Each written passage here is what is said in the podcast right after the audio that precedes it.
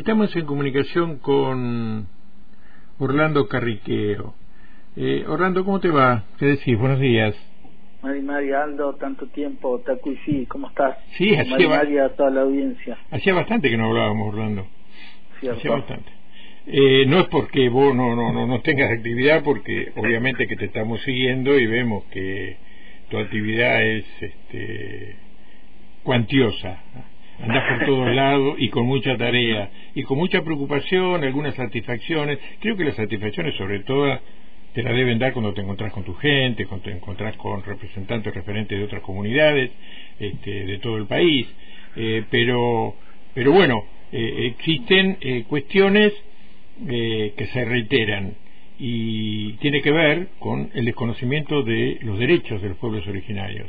tiene que ver con no, cuando digo desconocimiento no es porque las autoridades no sepan, ¿eh? sino porque este, hacen como que no saben. supino, Exactamente, como cuando se habla de proyectos a llevar adelante en determinados territorios, como si en esos territorios no hubiera eh, gente que reside, que vive hace muchísimo tiempo, que eh, ocupa tierras ancestrales, y además de la vida silvestre, la vegetación, la fauna y todo lo demás. Eh, y no les interesa, siguen adelante con sus proyectos. Eh, esta introducción tiene que ver con, bueno, han convocado nuevamente frente a la legislatura, creo que ya están por allí, este, eh, la, coordinadora del Parlamento Mapuche Río Negro, bajo la consigna el hidrógeno verde no es progreso, se atropella los derechos de quienes habitan el territorio. A ver, explícale al oyente, a la gente, el significado de esto, porque por, por allí se habla de lo que puede llegar a representar económicamente para la provincia, más allá que, o para el país, más allá que uno sabe que se va a producir para exportar, para el exterior, no para utilización este, de nuestro país, este, qué es lo que está sucediendo, qué es lo que pasa en esos territorios, quiénes habitan esos territorios y por qué no se les ha dado participación.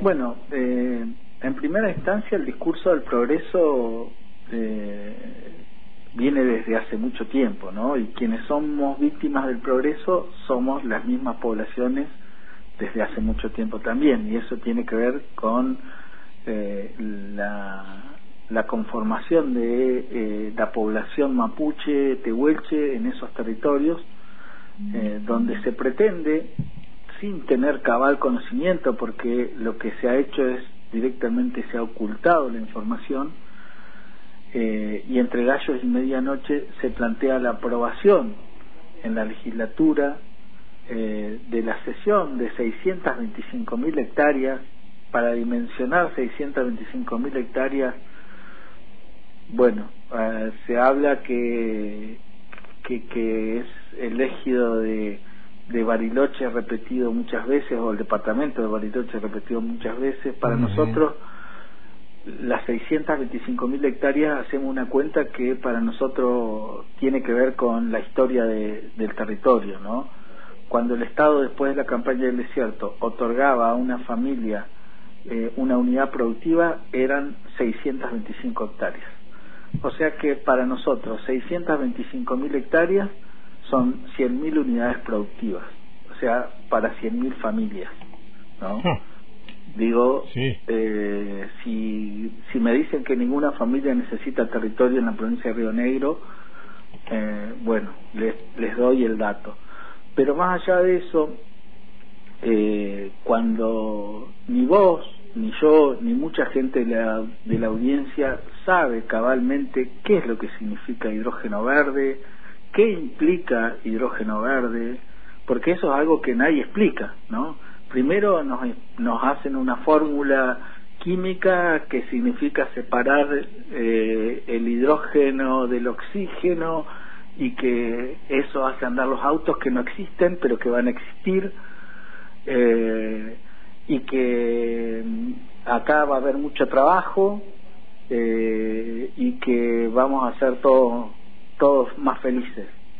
Yo voy a plantear una perspectiva distinta y tiene que ver con la historia de la provincia de Río Negro, la historia del territorio de la Patagonia y cómo ese discurso siempre fue un elemento para la apropiación del territorio en el mejor de los casos o para llevarse todas las riquezas eh, y sin dejar nada.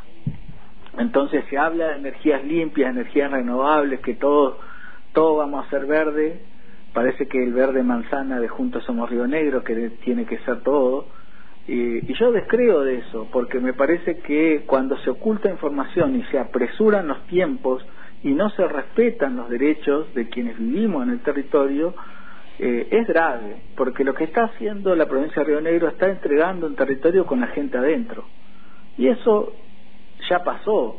Entonces, eh, es grave en esa perspectiva, es grave en el desconocimiento de la información, y ahí tiene que ver el gobierno nacional también, porque este proyecto lo anunciaron con bombos y platillos entre Fernández y la gobernadora, es decir, eh, dimensionemos, por eso el bloque de frente de todo, moviendo la colita como un perro, están presurosos de firmar y sacarse la foto. La verdad es que es deplorable el nivel político que tienen los representantes en la provincia de Río Negro, deplorable.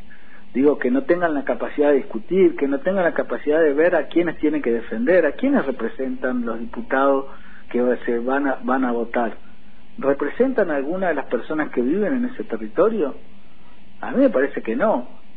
Pero bueno, supongamos que ellos tengan la mejor perspectiva. ¿Cuál es la información real? ¿Alguno sabe cuánto afecta un parque eólico? Uno supone que el parque eólico no tiene ninguna afectación, pero sí la tiene. Sí, sí, sin ninguna duda. Tiene una afectación de 90 kilómetros a la redonda. ¿Cuántos parques eólicos se van a hacer en la provincia? ¿Dónde van a estar ubicados los parques eólicos? ¿Dónde va a ir esa energía? ¿Le va a quedar esa, eh, algo de energía a la población que vive ahí? ¿O va a pasar como con la represa? Cuando inundaron Pilquinillo del Limay para generar energía, corrieron el pueblo y hoy, a más de treinta y pico de años de eso, si tiene energía la, la Comisión de Fomento de Pilquinillo del Limay y las familias que viven ahí, que son de una comunidad mapuche, es porque hay un parque eólico que lo pusieron hace cuatro o cinco años, pero si no, tenía energía de motor. Claro, los gasoductos que atravesaron, los gas, perdón, los gasoductos que atravesaron todos los territorios comunitarios no dejaron ni el olor a gas en ninguna casa de, de una familia. Entonces, digo, esas cosas no pueden seguir pasando de esta manera. Bueno, pero es tremendo porque este, no se informa realmente sobre los alcances de, esta iniciativa, que aclaremos, es privada, y el impacto ambiental que tiene, como vos decís. Y por otro lado, se desconoce, y esto la gente lo tiene que saber, hay un derecho que tienen los pueblos originarios o las comunidades que allá habitan, o en otros lugares donde se han realizado emprendimientos, a la consulta libre, previa e informada. O sea, es un derecho de los pueblos indígenas o comunidades y, por lo tanto, un deber del Estado que otra vez no se cumple.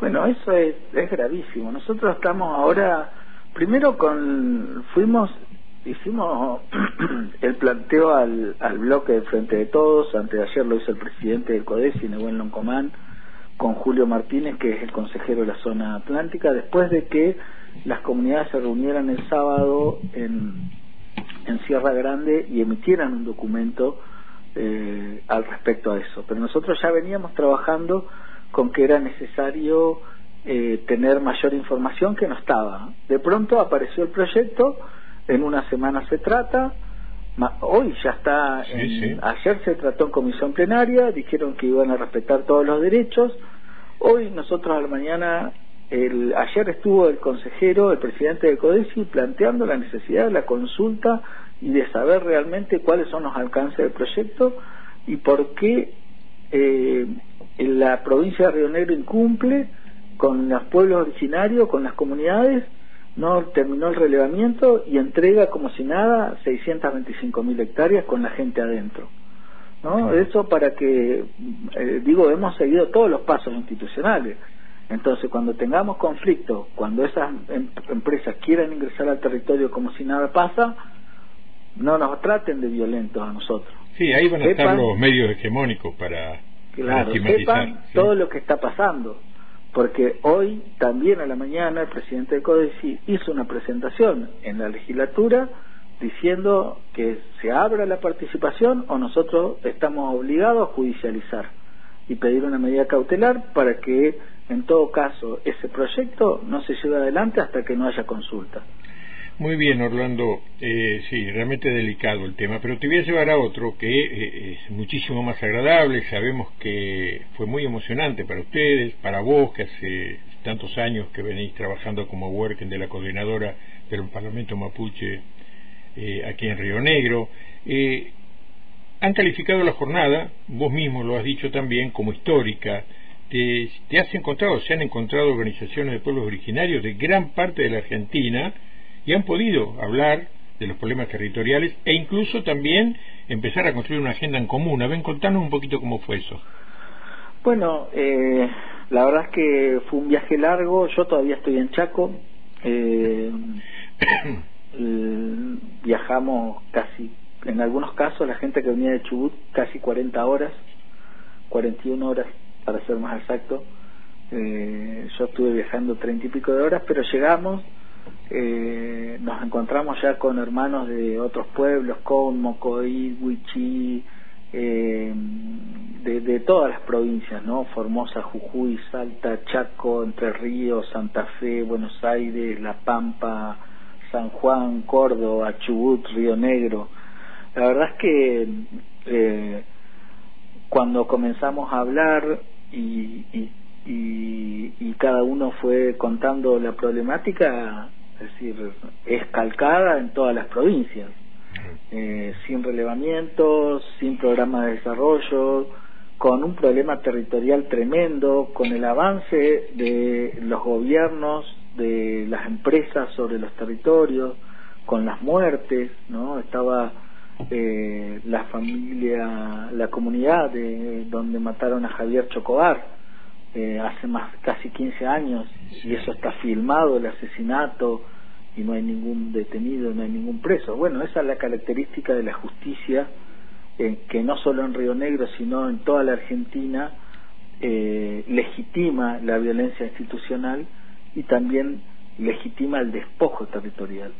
Entonces, frente a ese contexto y sabiendo de todas las luchas que cada organización está dando en el territorio, que es re importante, pero que eh, permite también eh, la discusión eh, con de cómo nosotros pretendemos generar una, una, una agenda y cuál sería la agenda que nosotros tenemos que decir, los programas o eso, o vamos a una centralidad que sea abarcativa eh, y que eh, constituya un, un, pilar para que se abran otras discusiones. Y bueno, ahí coincidimos que justo llegábamos para un hecho trascendental, histórico, ah, una jornada histórica, y que tiene que ver con el primer juicio de lesa humanidad 98 años después de la matanza de Napalpí que ocurrió en 1924 durante la presidencia de Alvear. Eh, y llegar a esa jornada histórica para acompañar al pueblo Mocoy y Cuom, que fueron salvajemente asesinados, eh, movilizó todas las fibras eh, de nuestros antepasados, de las luchas presentes, ¿no? Eh, y la necesidad de llegar a eso y que no sea un hecho excepcional, la necesidad de que Argentina definitivamente reconozca el genocidio indígena y nos lleve a debatir como sociedad la identidad real que tiene la Argentina, los problemas sociales que tiene ligado a, la distribución del territorio y que tiene que ver con esto que está pasando en Río Negro y lo traigo acá porque tiene que justo decir, eh, que ver con la dinámica que estamos atravesando no mientras Río Negro se apresta a regalarle 625 mil hectáreas a, a una empresa extranjera y eso se llama extranjerización de la tierra porque ninguna empresa ningún empresario devuelve la tierra después se la apropia y tenemos claros ejemplos. Las forestales, Rocco tiene una concesión por 99 años y actúa como dueño de la tierra. No es que eh, ni vive ahí. Y otra forestal actuó de la misma manera en, en, un conflicto con la comunidad de las Huaytecas. Después de 20 años presentó eh, el pedido de propiedad veinteañal sobre una tierra que le dieron para explotar.